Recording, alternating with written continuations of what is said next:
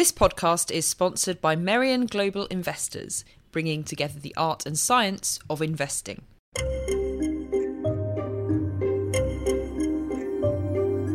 Hello, and welcome to the Spectator podcast. I'm Isabel Hardman. Somehow, it has already been two years into a Trump presidency, and America is facing midterm elections. Will Democrats win in a landslide? We also delve a little deeper into the political fault lines behind the Jamal Khashoggi story. Is Turkey taking advantage of his death? And last, is the use of wild animals in circuses really the great injustice that campaigners say it is? First, America is going to the polls again. This November, the House of Representatives and a third of the Senate are facing re election in the midterms. Some predict that the Democrats will win in a landslide and retake control of the currently Republican Congress. But Freddy Gray, editor of Spectator USA, writes in this week's cover piece that the Democrats aren't in for such an easy ride. The Brett Kavanaugh case has incensed the American right, and Democrats still haven't learned to appeal to the country's working class.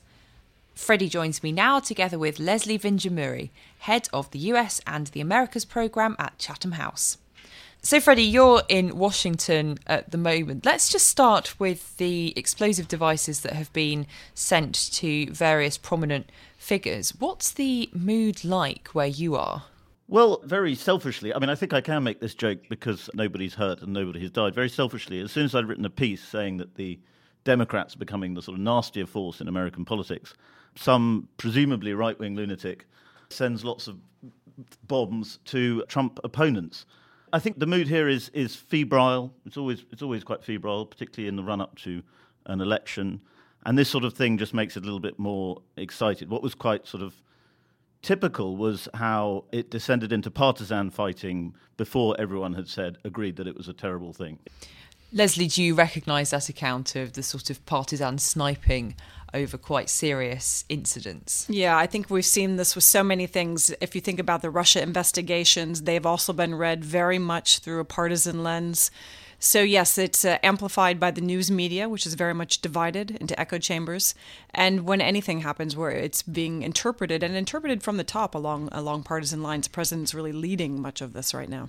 And Freddie argues in his piece that the Democrats are still sneering at American working class voters for their perceived racism or sexism.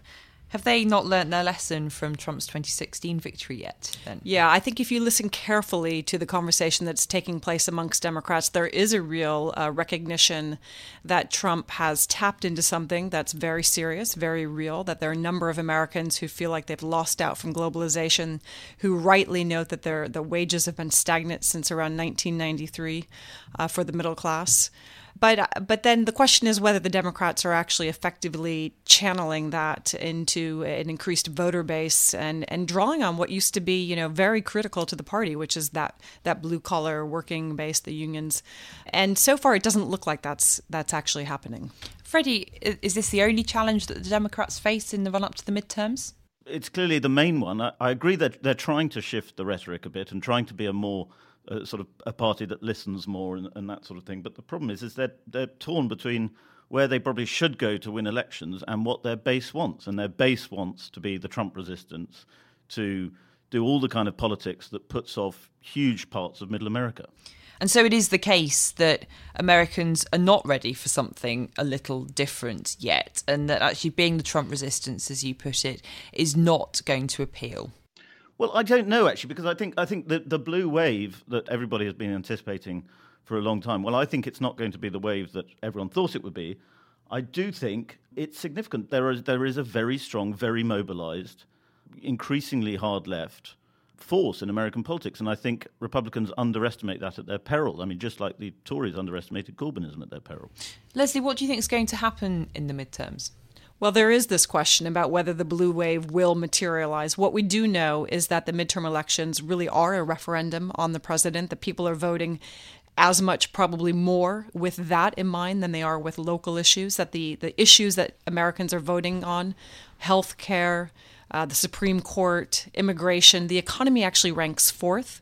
Um, but that really, when they turn out, they're thinking very much about their attitudes and their opinions of the American president. So that's the first question. The second question is whether they turn out. And of course, this is the thing that the polls have a very difficult time predicting.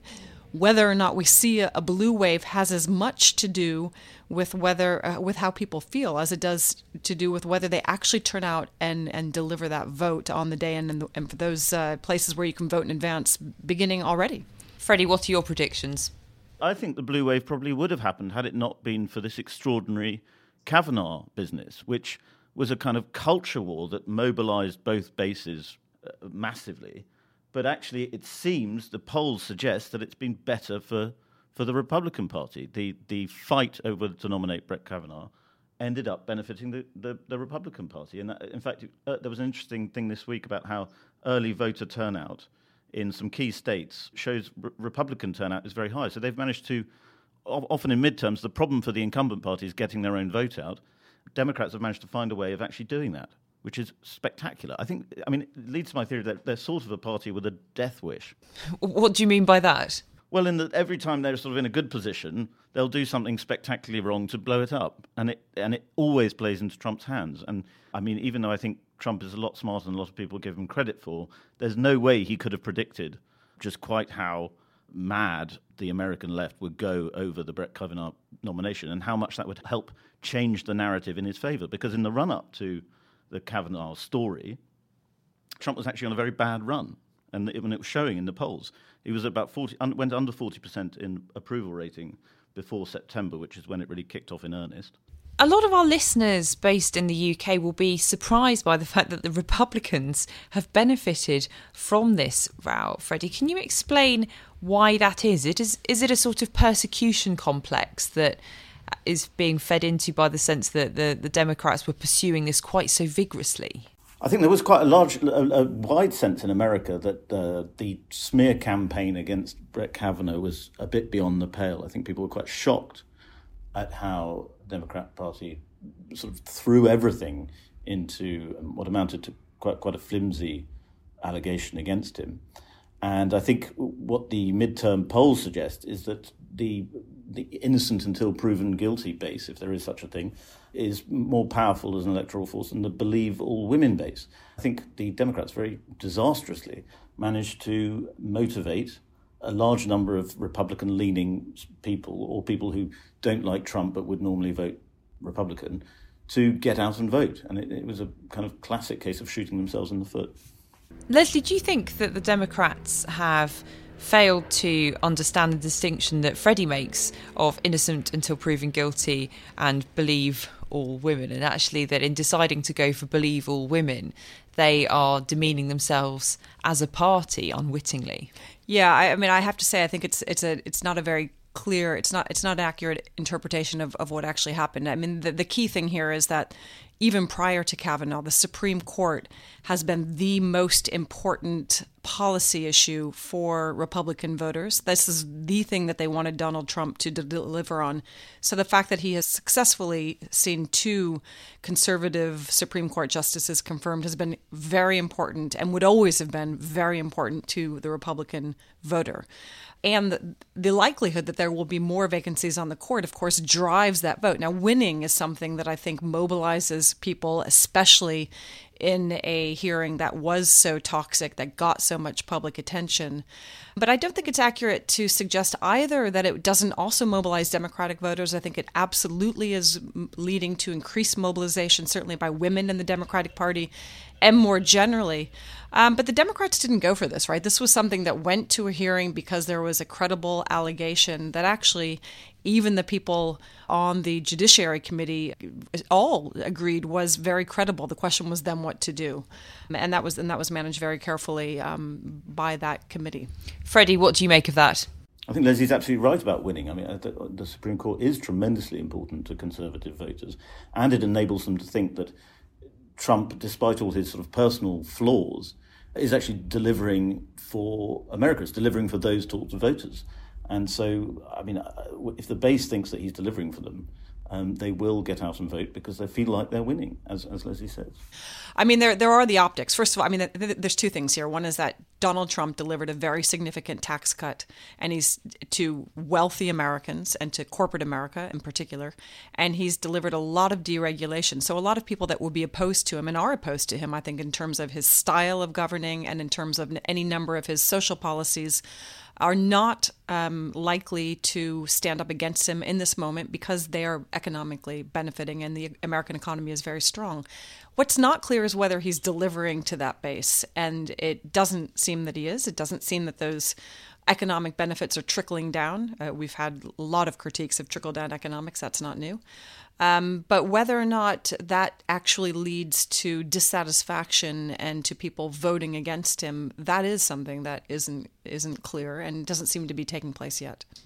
I think it's true that in Trump country states like um, Michigan and Pennsylvania, states that he surprised everyone by winning in 2016, uh, you're seeing a drift back towards the Democrats, and it might be down to the tax cut that really um, spoke to the idea that Trump is uh, just in it for him and his rich cronies and that the poor people who voted for Trump are going to get screwed over again. But I do think Trump is canny enough to know that uh, this is this is a problem for him, and that's why at his rallies recently he's been talking about stressing the uh, ten percent tax cut he's going to give to lower middle income families, and um, that's very shrewd politics. We see it again and again with Trump. Every time we think he's a sort of moron idiot who's blundering in, in from from crisis to the next crisis, he's actually saying quite astute things, albeit in a way that people find moronic.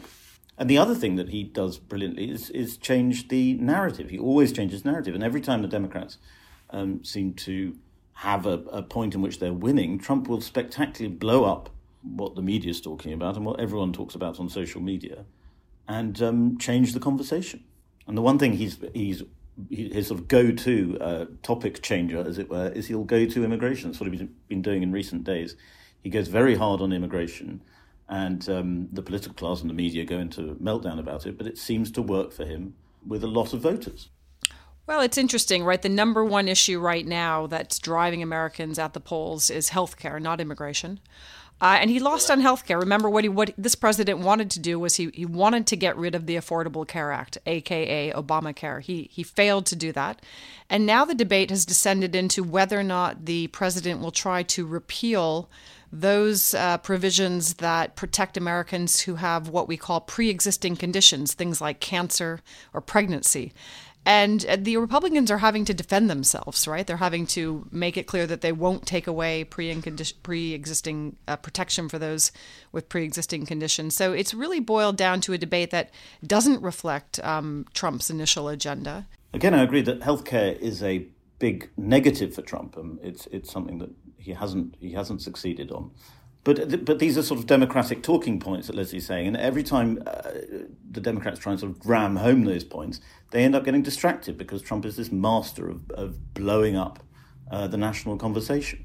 And with a healthy economy, uh, Medicare doesn't seem to be quite as potent uh, an issue as it was under Obama. I'm not, I'm not saying it's not important, but it's still, it, it's maybe not got quite the cut through as the, the vote winning issue that it certainly was for Trump in 2016.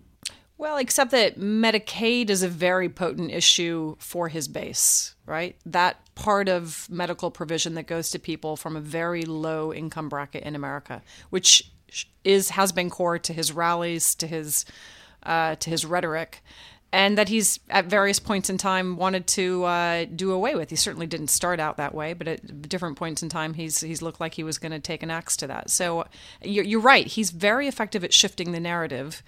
Um, but the other interesting thing right now in the elections is that you know in in many uh, places, people are uh, Republican candidates are being careful not to make this election about Trump. Right? They're trying to make it anti Pelosi, but not pro Trump because Trump doesn't play well in all districts. So. Despite the fact that he's he's careful at shifting the narrative, there's still plenty of places that um, are lukewarm at best. Doesn't mean to say they support the Democrats, but they're also not tremendously supportive of the president. Last word, Freddy. It's certainly true that Trump doesn't play well in all districts. Uh, and, and, I think what's very interesting for a lot of Republican candidates is, is, is, the sort of delicate balancing act they have to pull between being Trumpy and not too Trumpy. And, and a lot of them really struggle with it. And, and that's a big problem for the Republican Party is that uh, Trump is able to be Trump, but a lot of Republicans don't really know how Trump they should be. Thanks, Freddy and Leslie. Hello, I am Lara Prendergast, Spectator Life's food and drink editor. And I'm Olivia Potts, Spectator Life's vintage chef. Join us for a new podcast from Spectator Radio, Table Talk, where we chat to guests ranging from Prue Leith to Bryony Gordon about their life through food. It's available from next week. Just search for Spectator Radio on the iTunes Store.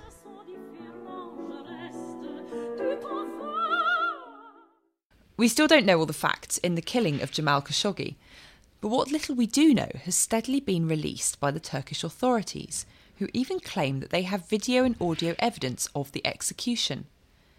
Hannah Lucinda Smith digs a little deeper at Turkey's interests in the affair in this week's magazine. She argues that while the Saudis are rightly blamed for Khashoggi's death, Turkey's President Erdogan has also been taking advantage of the opportunity to attack Saudi Arabia, exposing a power struggle in the region between the Muslim Brotherhood and Saudi Arabia. She joins me now from Istanbul, together with Azzam Tamimi, friend of Jamal Khashoggi and member of the Muslim Brotherhood. So, Hannah, you write that the Khashoggi case is as much about Turkey as it is about Saudi Arabia. What do you mean by that? Okay, well, I think when we look at President Erdogan's reaction to the Khashoggi case, his first kind of full statement came on Tuesday when he spoke to his parliamentary party um, and he outlined the facts of the case as he understands them.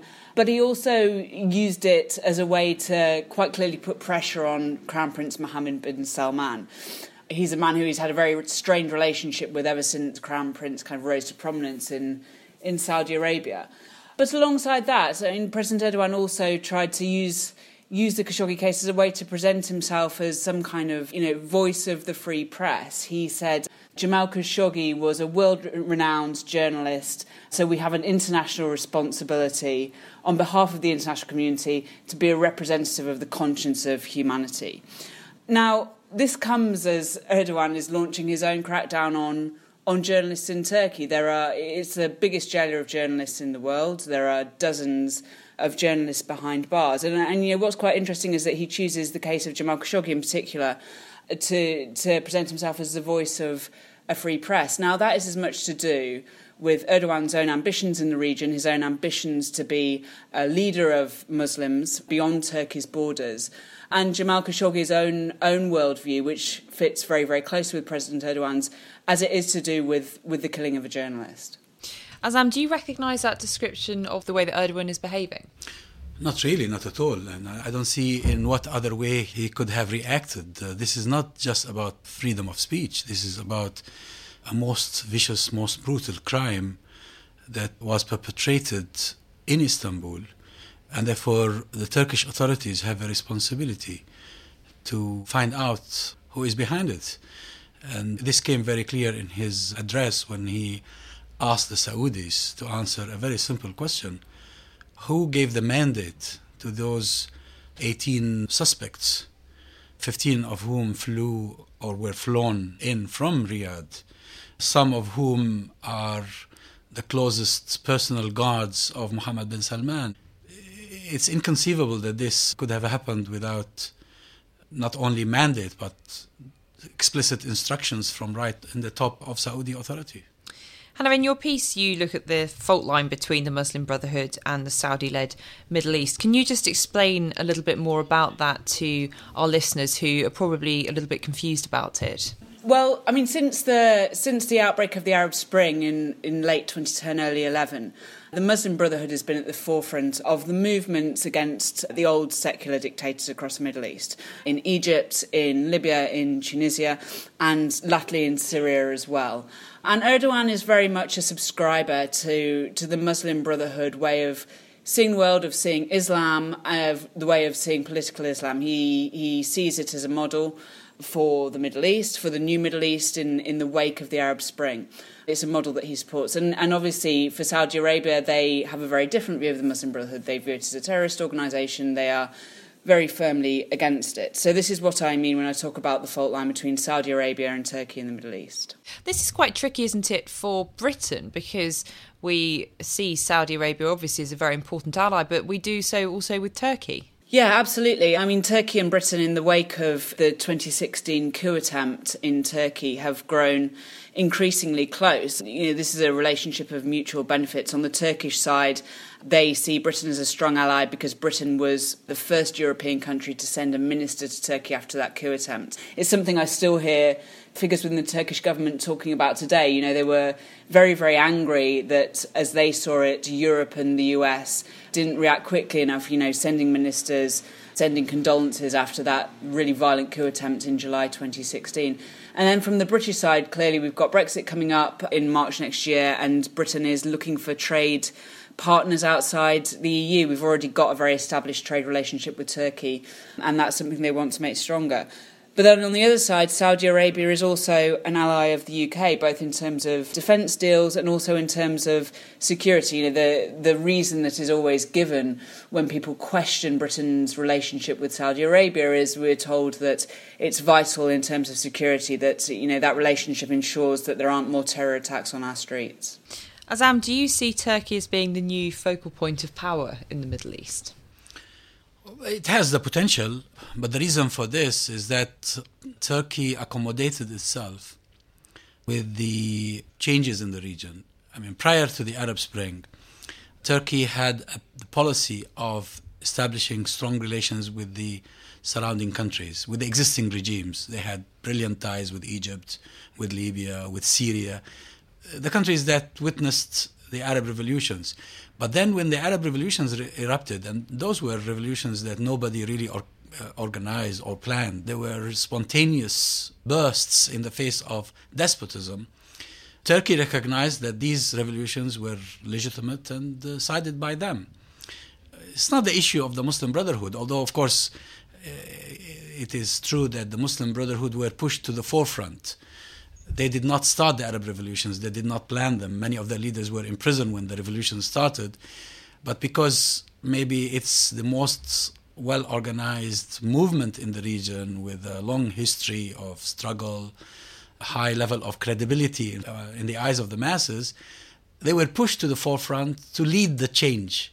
And that's why today they are paying the price. There are today no less than 40,000 prisoners in Egypt, most of whom are members of the Muslim Brotherhood, and they are behind bars because they are the defenders of democracy. And what would you expect the response of Britain to be? So far, it's really been about words. So, Theresa May and Jeremy Hunt have both condemned in the strongest terms. And there's also been talk of barring the suspects from coming to Britain. But would you like to see more action?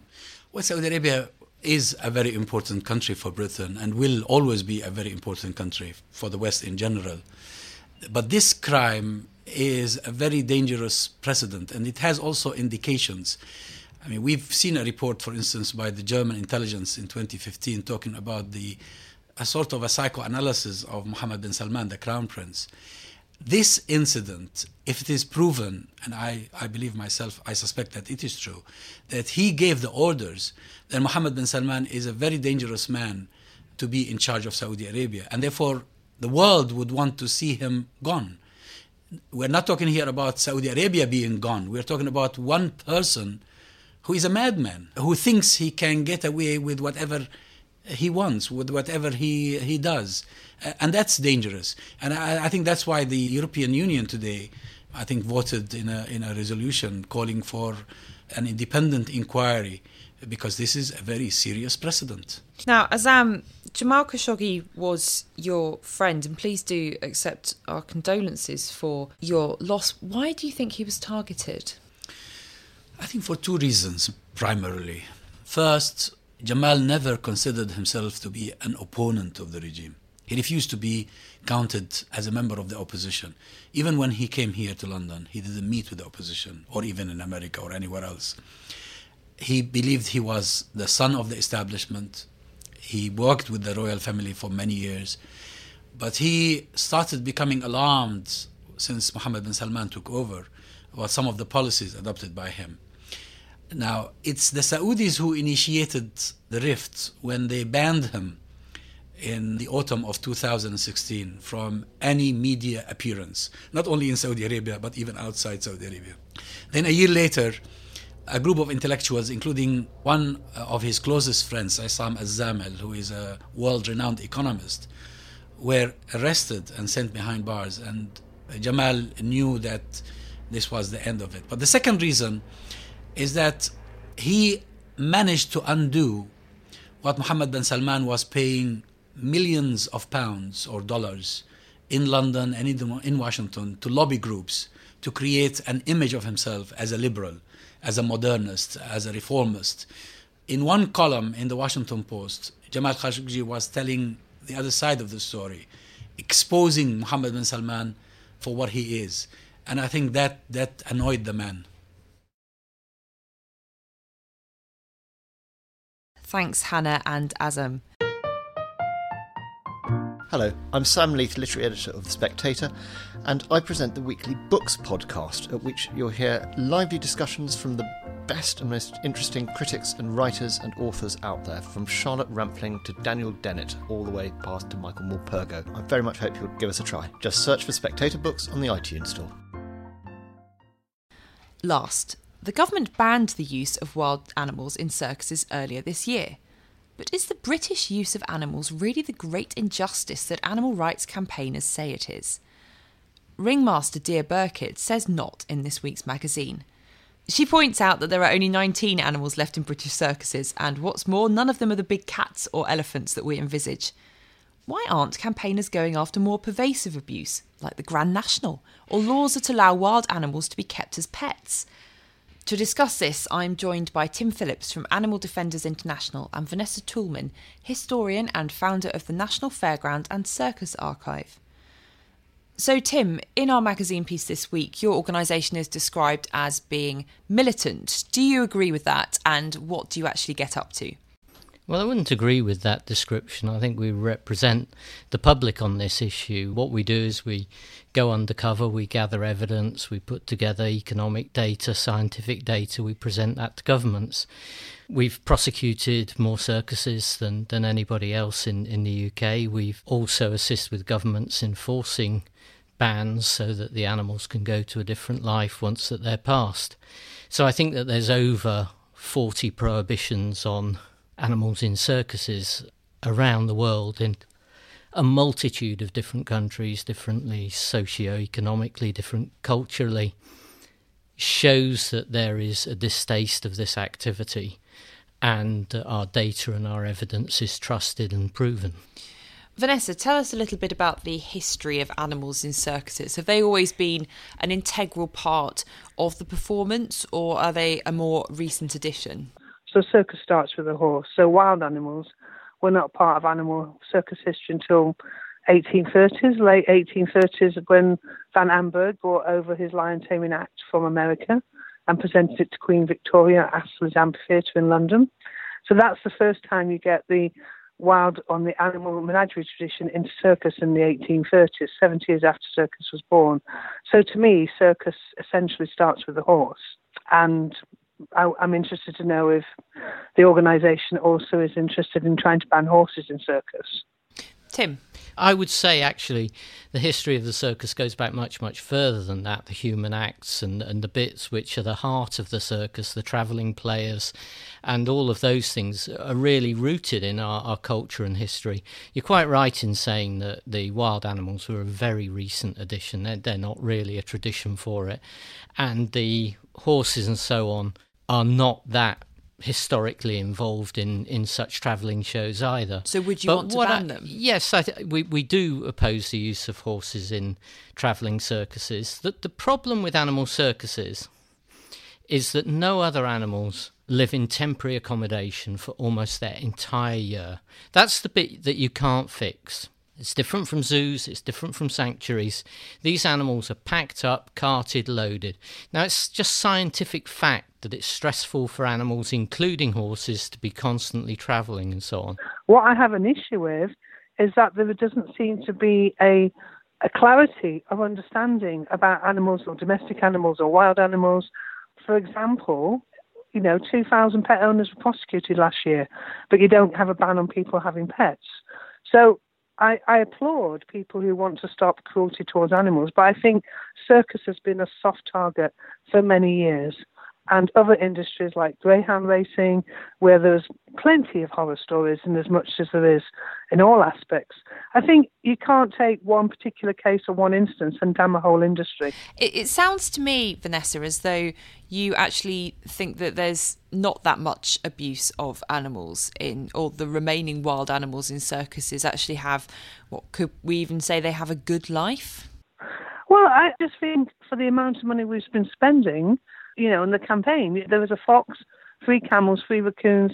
There's also this issue about what is a wild and what is a domestic animal, isn't there? So I think the law itself is confusing. I've seen circuses banned in areas when they've got a horse circus, and the following week they've had a dressage competition doing exactly the same thing they did in the circus ring. So I don't quite understand the rationale. This is an interesting question, Tim. I, I do dressage and I struggle to understand the difference. Uh, on, apart from the travelling, is that is that the only difference well, that, that actually? That's that's a key difference, and the fact that those animals are cooped up and so on. That that's what's demarked all of these pieces of legislation. is travelling circus shows. Travelling, so it's it not what the they're being required to do. Well, that is a factor as well because there is overwhelming systematic abuse of these animals in, in circuses. The video evidence is overwhelming. You do not see that level of violence against animals in zoos, and there has never been that level of violence recorded in dressage or similar industries. This is an industry that turned a blind eye for years to the violence, these animals cooped up and so on. If this ban had been passed in 2006, you wouldn't have had that savage beating of Anne in that barn exposed in 2011. You wouldn't have had the Great British Circus where they were beating and systematically hitting those elephants in a tent in 2009 and tail twisting them. This is an industry with a, a horrific past. And it's just such a weak argument to say there's other worse things. Yes, there's many bad things, but you don't not do something about something that can be acted on simply because there's other things. I mean, they argue that with almost every piece of legislation someone says that. Vanessa, that could also be an argument for just better regulation and keeping wild animals in circuses, but with much more stringent conditions for their welfare. I think that's always been the case. The problem is, is that all the animal groups, in particular the uh, organisations in the last few years, use very emotive arguments, individual cases all the time. I mean, you know, you know the facts. Two thousand people were prosecuted last year for dog owners. 100 horses died in the RSPCA a year. So I, I just think that we have to have a greater dialogue rather than just always going on to circuses. I mean, last year there was a horrendous example of a zoo in the north of England where over 100 animals had died over a period of three years. And they didn't get prosecuted until recently. And it was the local authority who prosecuted them, not any of the animal protection leagues. It's interesting that you mentioned the case of the South Lakes Zoo because the work that's been done since that case came to greater prominence has been not to ban zoos but to ensure better regulation of zoos so that that can't happen again. One of the reasons we have poor standards in zoos and so on is because the circus industry has helped peg them back. How are they going to force greater standards in zoos? And there's no doubt, I, I spoke out in the media on that case when you can keep lions and tigers on the back of a truck where you can have horses and other animals constantly being loaded, forced into trucks on a strict timetable. Those journeys with the circuses, they're not like horse racing and dressage journeys. We're talking about animals being shut in those transporters horses, zebras, lions, elephants for 23 hours, sometimes 48 hours before they get ready. Firstly, we don't have lions and tigers and elephants working in circuses in the UK. My particular discussion is about the UK legislation that's happening. I also have to say, I'm not a fan of wild animals in circus, so I have no problem with the ban. What I do have an issue with is it's right for one group of people to be able to go and buy a tiger, take it through the streets of London, but a circus owner who looks after their animal or tries to exhibit it, whether it's a dog or a cat or a cow, has got different types of legislation. I have an issue that there's a complication in the law and that spending huge amounts of money on trying to ban 17 animals, which is about a cost of a million pounds an animal, better use of that time and money could have been spent on looking at the whole issue of animals and legislation. That's my problem. Vanessa and Tim, thanks very much. And that's all for this week. If you enjoyed this podcast, do subscribe, rate, and review on the iTunes Store. We would love to hear from you. And just a reminder that if you'd only like to hear the Spectator podcast, you can find its new home when you search Spectator Podcast on the iTunes Store. And do pick up this week's issue to read all the pieces discussed in the podcast, as well as Tony Abbott on Chequers, Lara Prendergast on dressing up for Halloween, and me, Isabel Hardman, on wildlife photographers behaving badly. Thanks for listening, and do join us again next week.